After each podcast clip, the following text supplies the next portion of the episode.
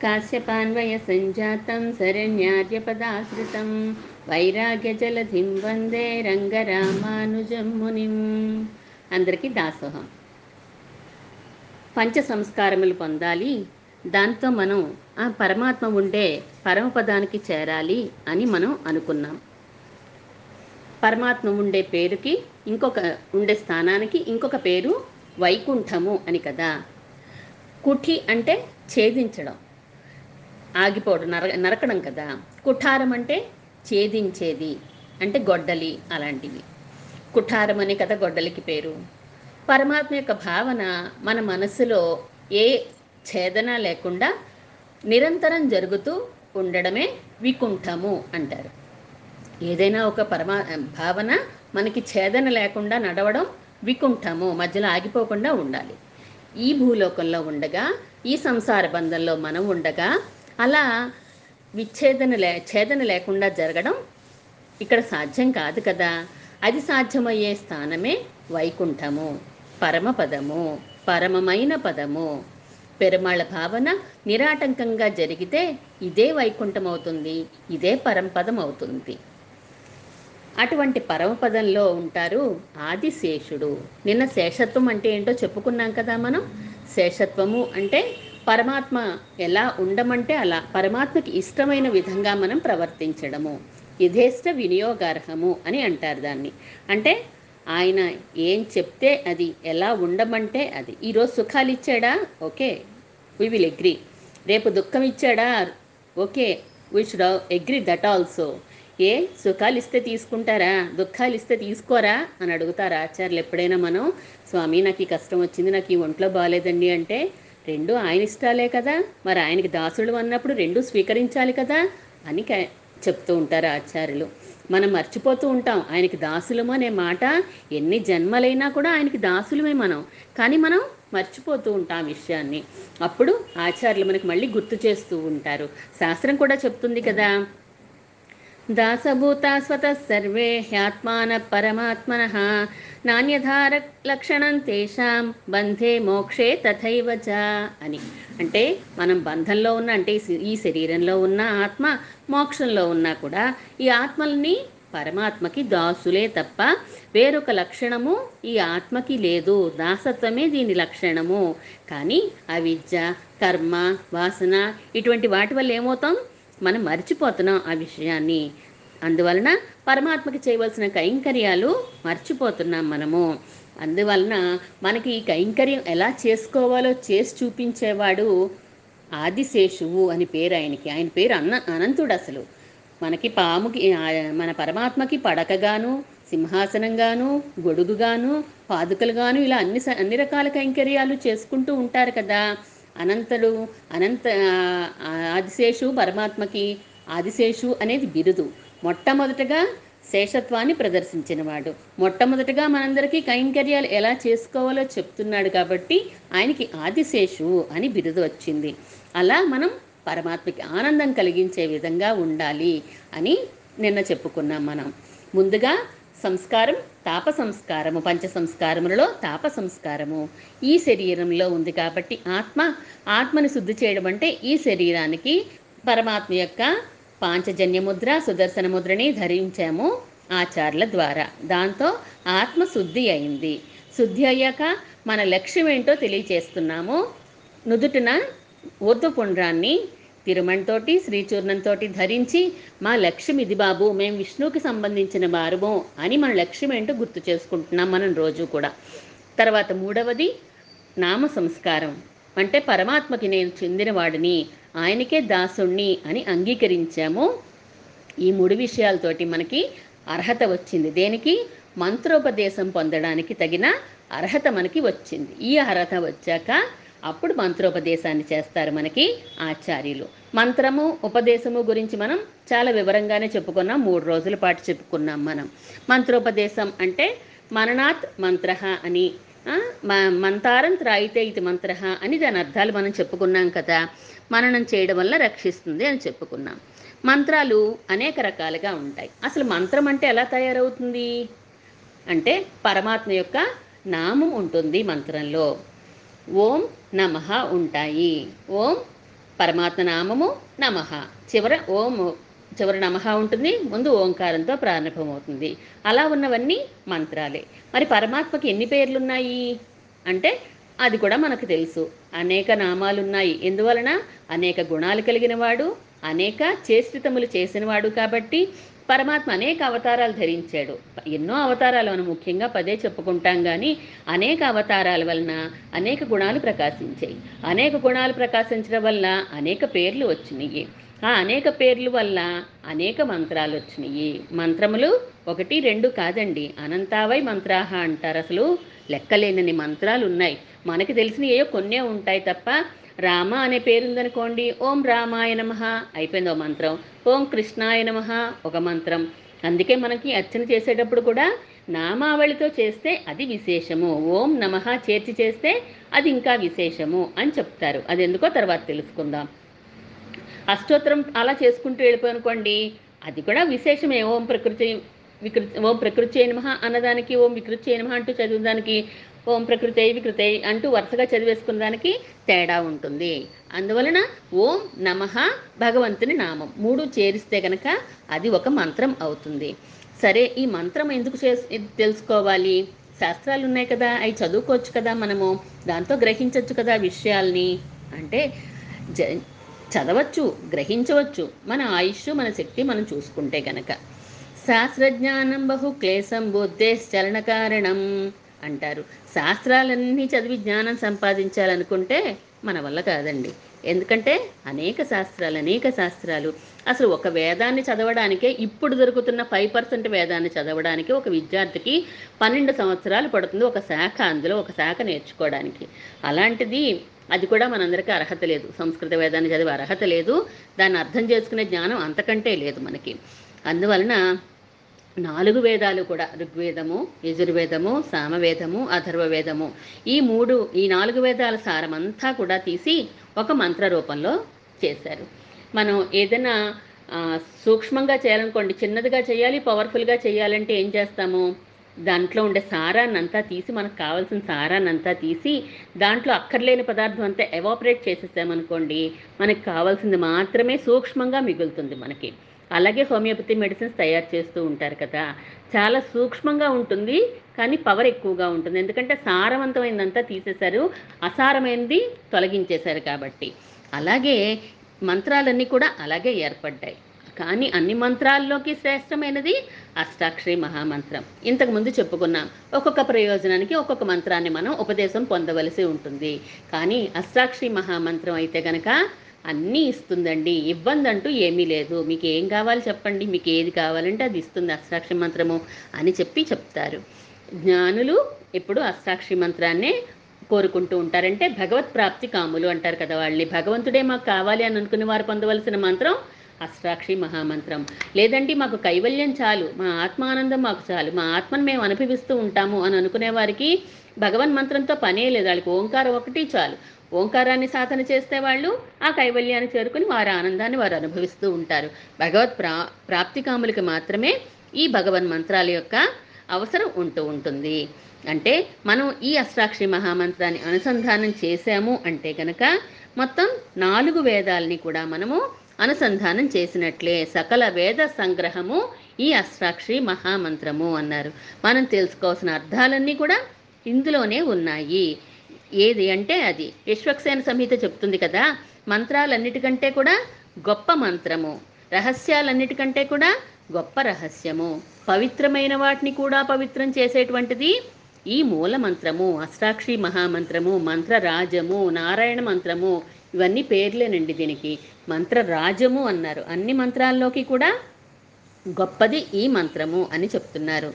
అంటే మీకు దాని యొక్క గౌరవం తెలుస్తోంది కదండి. మంత్రరాజము అన్నామంటేనే ఆ తిరుమంత్రం యొక్క గొప్పతనం మనకి తెలుస్తోంది.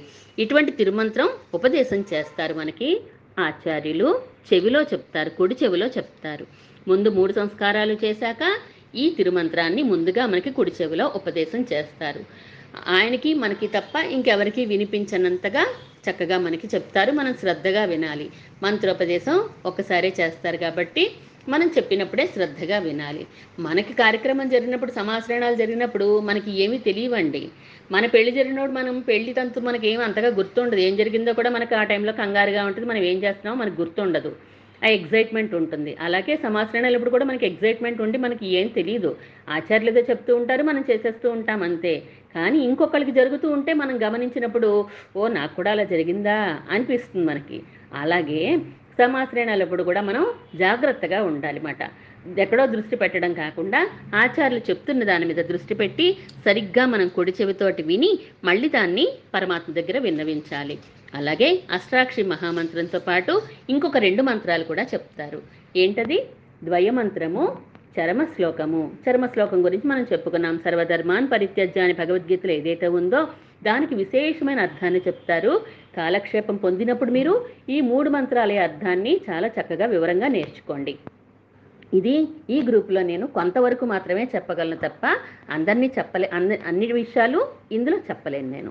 సంసారులు ఏమవుతారు? పరమాత్మని మర్చిపోయారు పరమాత్మ కైంకర్యం మర్చిపోయారు. అయ్యో పోయిందే మాకు కైంకర్యం అనే బాధ కూడా లేకుండా ఉన్న సమయంలో పరమాత్మే దయతలచి ఆయన తన కృపచేత తానే ఆచార్యుడయ్యాడు తానే శిష్యుడయ్యాడు. శిష్యుడయ్యి బదరి ఆశ్రమంలో అంటే బదరికాశ్రమం అంటే బదరీ క్షేత్రంలో ఆచార్యుడిగాను శిష్యుడిగాను అవతరించి ఈ తిరుమంత్రాన్ని వెళియెట్టి అరుళినాన్ అంటారంటే బయలుపరిచాడు కొత్తగా ఏం సృష్టించలేదు. అనాదిగా శాస్త్రాల్లో ఉన్నదాననే మళ్ళీ మనకి తెలిసేలాగా బయలుపరిచాడు ఆయన. దాన్ని మళ్ళీ ఈ లోకానికి తెలియచేశాడు. అనాదిగా ఈ సంసారులు అంటే ఈ ప్రకృతి సంబంధంతో ఆత్మ ఉండిపోయింది కదా అటువంటి ఆత్మ ముక్తి పొందాలంటే ఈ మూడు మంత్రాలు ఉపదేశం పొందాలి అని ఈ మూడు మంత్రాలని కూడా ఉపదేశం చేస్తారు ఆచార్యులు. మంత్రం మంత్రం మీద గౌరవం ఉండాలి అచంచలమైన విశ్వాసం ఉండాలి ఇది నన్ను రక్షించి తీరుతుంది అనే రక్ష మంత్రం విశ్వాసం కలిగి ఉండాలి మంత్రం మీద. ఇంకా మంత్రంలో చెప్పబడే పరమాత్మ ఎందు అచంచలమైన విశ్వాసం ఉండాలి. ఆ మంత్రాన్ని మనకి ఉపదేశిస్తున్న ఆచార్యులు ఎందు అంతకంటే ప్రేమ మిక్కిలి ప్రేమ కలిగి ఉంటేనే ఆ మంత్రం మనకి ఫలిస్తుంది. నాకు మంత్రం చాలు పరమాత్మ అక్కర్లేదు ఆచార్యులు అక్కర్లేదు నన్ను మంత్రమే రక్షించేస్తుంది కదా అంటే కుదరదు. పరమాత్మ ఎందు ఉండాలి. ఆ మంత్రం చెప్పే ఆచార్యులందు ఉండాలి. ఆ మంత్రం మీద గౌరవం ఉండాలి. అప్పుడే అది ఇవ్వవలసిన ఫలితాన్ని చక్కగా ఇస్తుంది. ముగ్గురి మీద ప్రీతి ఉన్నప్పుడు మాత్రమే అది ఇవ్వవలసిన దాన్ని ఫలితాన్ని చక్కగా ఇస్తుంది. భగవన్ మంత్రాలు అనేకములని చెప్పుకున్నాం కదా మనం. అందుకని ఈ మంత్రాలు రెండు విభాలుగా విభాగాలుగా చేయవచ్చు. ఒకటిది వ్యాపక మంత్రములు అంటారు. రెండు అవ్యాపక మంత్రములు అంటారు. అంటే వ్యాపకత్వాన్ని పరమాత్మ యొక్క వ్యాపకత్వాన్ని తెలియచేసే వ్యాపక మంత్రాలు. పరమాత్మ ఎక్కడ అవ్యాపకత్వం అంటే లిమిటెడ్ ప్లేస్లోనే ఉంటాడు పరమాత్మ అని చెప్పే మంత్రాలు. ఆయన యొక్క గుణాలు కానీ ఆయన యొక్క వ్యాప్తిని కానీ లిమిటేషన్స్ ఉంటే కనుక దాన్ని అవ్యాపక మంత్రాలు అని అంటారు. భగవంతుడు అంతటా వ్యాపించి ఉన్నాడు అనే గుణాన్ని వ్యాపకత్వము అని అంటారు కదా. అవి ఆ గుణాన్ని తెలియజేస్తాయి వ్యాపక మంత్రాలు. తర్వాత ఇంకా రామమంత్రం కానీ కృష్ణ మంత్రం ఇలాంటివి ఉన్నాయనుకోండి అవి అర్థాన్ని కొంచెమే ఇస్తాయి. రాముడు అంటే ఆనందాన్ని కలిగించేవాడు అని మాత్రమే అర్థం తప్ప అంతటా ఉన్నాడు అన్నిట్లోనూ ఉన్నాడు సకల కళ్యాణ గుణాలు ఉన్నాయి అని పూర్తిగా మనం ఆ రామనామ నామానికి అర్థాన్ని చెప్పుకోలేం. అందువలన అవ్యాపక మంత్రాలు కొన్ని వ్యాపక మంత్రాలు కొన్ని. వ్యాపక మంత్రాలు ఏంటి? అవ్యాపక మంత్రాలు అంటే ఏంటి? వ్యాపక మంత్రాలు మూడు మంత్రాలు. ఏమేంటండి అవి నారాయణాయ విద్మహే వాసుదేవాయ ధీమహి తన్నో విష్ణు ప్రచోదయాత్. దీన్ని ఏమంటారు? విష్ణు గాయత్రి అని అంటారు కదా. ఈ విష్ణు గాయత్రిలో మూడు పదాలు మూడు నామాలు ఇచ్చారు చూడండి. ఒకటి నారాయణాయ అన్నారు. ఇంకోటి వాసుదేవ. మూడు విష్ణు. ఈ మూడు వ్యాపక నామాలు ఈ మూడిటితో తయారైనవి వ్యాపక మంత్రాలు అని చెప్తున్నారు. నారాయణ నామంతో ఉండేది అష్టాక్షి మంత్రము. వాసుదేవ నామంతో ఉండేది ద్వాదశాక్షరి అంటారు. ఓం నమో భగవతే వాసుదేవాయ అని. విష్ణునామంతో ఉండే మంత్రం ఓం నమో విష్ణవే అని మంత్రం. మొదటిది అష్టాక్షరి రెండవది ద్వాదశాక్షరి మూడవది షడక్షరి అని చెప్తున్నారు. మరి మూడిట్లోనూ ఏది గొప్పదండి? మోక్షం కోరుకునేవారు ఏది ఉపదేశం పొందాలి? ఏది అనుసంధానం చేసుకోవాలి? అంటే అసలు వ్యా అవ్యాపక మంత్రాల కంటే వ్యాపక మంత్రాలు శ్రేష్టం. ఆ వ్యాపక మంత్రాల్లో కూడాను విష్ణు షడక్షరి కంటే వాసుదేవ ద్వాదశాక్షరి కంటే కూడా నారాయణ అష్టాక్షరియే చాలా గొప్పది అని శాస్త్రాలన్నీ చెప్తున్నాయి. ఎందుకంటే అందులో ఉండే అర్థం సంపూర్ణంగా ఉంది కాబట్టి. వస్ వస్ అంటే వ్యాప్తి అంటే వసించడం అందులో ఉండడం. మరి వాసుదేవ శబ్దంలో అంతటా ఉన్నాడు అని ఉంది కానీ కళ్యాణ గుణాలు ఉన్నాయో లేవా? ఇంకేమున్నది? అందులో విషయం అంతా పూర్తిగా లేదు. ఏ విధంగా వ్యాపించి ఉన్నాడు? ఎందుకు వ్యాపించి ఉన్నాడు? అనే అర్థాలు లేవు అని చెప్పి పెద్దలు చెప్తూ ఉంటారు. కాబట్టి అది కూడా అసంపూర్ణమే. షడక్షరిలో కూడా అంతే. వ్యాపించి ఉన్నాడు అన్నారు కానీ మిగతా వివరాలు ఏమీ అందులో ఉండవు. అందుకని పూర్తిగా అర్థాన్ని ఇచ్చేది మాత్రము నేను ఆ మంత్రాన్ని ఇంకో రకంగా చెప్తున్నాను. ఓం నారాయణాయ నమః. ఇది అష్టాక్షి మంత్రం కాదండి నారాయణ మంత్రం అంతే. అష్టాక్షి మంత్రం నోటితో చెప్పకూడదు కాబట్టి మనకి చాలామంది ఉపదేశం పొంది ఉన్నారు. పొందని వాళ్ళు వారి ఆచార్య దగ్గర తెలుసుకుంటారు కదా. అందువలన మనకి నారాయణ అష్టాక్షి మంత్రం ఇచ్చేంత విపులమైన అర్థాన్ని ఇతర మంత్రాలు ఇవ్వలేవు. అందువలన ఫలితం కూడా కొంత లిమిటేషన్స్ ఉంటాయి ఫలితానికి కూడా. అందుకని ఆ రెండింటిని విడిచిపెట్టి షడాక్షరి ద్వాదసాక్షిని విడిచిపెట్టి అష్టాక్షరి మంత్రాన్నే ఆదరిస్తాం. మనమే కాదు ఆళ్వార్లు ఆచార్యులు ఋషులు అందరూ కూడా దీన్ని చక్కగా ఆదరించారు. మన అష్టాక్షి మంత్రాన్ని ఆదరించారు. పరమాత్మ యొక్క స్వరూపాన్ని పూర్తిగా చెప్తుంది అష్టాక్షి పరమాత్మ యొక్క రూపాన్ని పూర్తిగా చెప్తుంది. పరమాత్మ యొక్క గుణాలన్నింటినీ కూడా మొత్తం చెప్తోంది. ఏదో కొత్త కొత్త పదాలు తెచ్చుకుని ఇందులో పెట్టుకోక్కర్లేదు. ఆ ఎనిమిది అక్షరాల్లోనే మొత్తం సహ సమస్త వేద సారమంతా అంతా కూడా అందులో ఇమిడి ఉన్నది. ఆ వ్యాపి వ్యాపించే విధానము చెప్పింది. ఎక్కడెక్కడ ఉన్నారో చెప్పింది. పరమాత్మ ఎన్ ఎందుకు ఉన్నాడో చెప్పింది. అన్నీ వివరంగా మనం కాలక్షేపం చెంది పొందినప్పుడు మనకు చాలా వివరంగా ఆ మంత్రాల గురించి తెలుస్తూ ఉంటుంది. నారాయణ అష్టాక్షి మంత్రం సకల వేదసారం అనుకున్నాం. ఈ నారాయణ అష్టాక్షి మంత్రాన్ని ఇంకొంచెం వివరిస్తుంది ద్వయ మంత్రము. ఆ ద్వయమంత్రంలో రెండు పద రెండు వాక్యాలు ఉంటాయి అందుకని దాని ద్వయము అని అన్నారు అంతేకాకుండా ఉపాయము ఉపేయము కూడా ఆ మంత్రంలోనే ఉంది కాబట్టి దాన్ని ద్వయము అని అన్నారు. ఆ ద్వయమంత్రం పరమాత్మ ఎప్పుడు లక్ష్మీదేవితో కలిసి ఉంటాడు. లక్ష్మీనారాయణని మనం ఆశ్రయించాలి అని చెప్తోంది. మూడవది చరమ శ్లోకము అంటే నన్నే పట్టుకో ఉపాయంగా. నేను నిన్ను అన్ని పాపముల నుండి విడిపిస్తానని చెప్పారు కదా. అంటే అష్టాక్షిని వివరించేది ద్వైమంత్రము ద్వైమంత్రాన్ని వివరించేది చరమ శ్లోకము ఇలాగా ఒక మంత్రాన్ని ఒకటి ఒక మంత్రాన్ని ఒకటి ఇంకా చక్కగా విసుతపరుస్తాయి మనం తెలుసుకోవాల్సిన అర్థాలన్నీ కూడా అందులోనే ఉన్నాయి అని మన పెద్దలు చెప్తూ ఉంటారన్నమాట. అంటే మంత్రము అంటే మననాత్ మంత్ర అని చెప్పుకున్నాం కదా. ఎవరైతే మననం చేస్తారో వారిని రక్షిస్తుంది కదా. అందువలన ఈ అష్టాక్షరి మంత్రము అనుసంధానం చేయడం వలన తప్పకుండా మనల్ని రక్షిస్తుంది. మనం కోరుకున్న అన్నిటినీ ఇస్తుంది. మోక్షంతో సహితంగా అన్నీ ఇస్తుంది. మోక్షానికి విరుద్ధం కాని అన్ని కోరికలు తీరుస్తుంది. ఎంతోమంది అంటే మా ఆచార్యుల దగ్గరే కాదు ఎంతోమంది దీన్ని పొందాం. అంటే సిద్ధి పొందడం కోసం దీన్ని అనుసంధానం చెయ్యట్లేదు. కైంకర్య రూపంగా మన దాసు దాసులం కాబట్టి పరమాత్మ యొక్క కైంకర్య ప్రార్థనగా కైంకర్య రూపంగా ఆ మంత్రం యొక్క అర్థాన్ని మనం అనుసంధానం చేసుకుంటూ దాన్ని మేము జపిస్తాము. అంటే పరమాత్మకి ఆనందం కలిగించడం కోసం మేము జపం చేస్తున్నాను తప్ప స్వామి నాకు నేను ఈరోజు ఇన్ని వేలు జపం చేస్తున్నాను కాబట్టి నాకు ఇది తీర్చు అని అడగట్లేదు. స్వామి మేం నీకు దాసులము. స్వామి మేం నీకు దాసులము. అది ఆయనకు గుర్తు చేయడానికి కాదు. మనం మర్చిపోకుండా ఉండడానికి మనల్ని మనం హెచ్చరించుకోవడం కోసం. స్వామి నేను నిన్ను శరణ పొందాను. స్వామి నేను నీకు దాసుణ్ణి. స్వామి నీ కైంకర్యం నాకు ఇప్పించు. అందులో ఉండేది అర్థం అదే కదండి. తిరుమంత్రం ఏం చెప్తుంది? పరమాత్మ కొరకే అయిన నేను నా కొరకు కాదు. సమస్త పదార్థములకు కారణభూతుడైన సర్వేశ్వరునికే నేను సర్వకాలముల యందు కైంకర్యము చేయవలను. నోట్ చేసుకోండి కావాలంటే.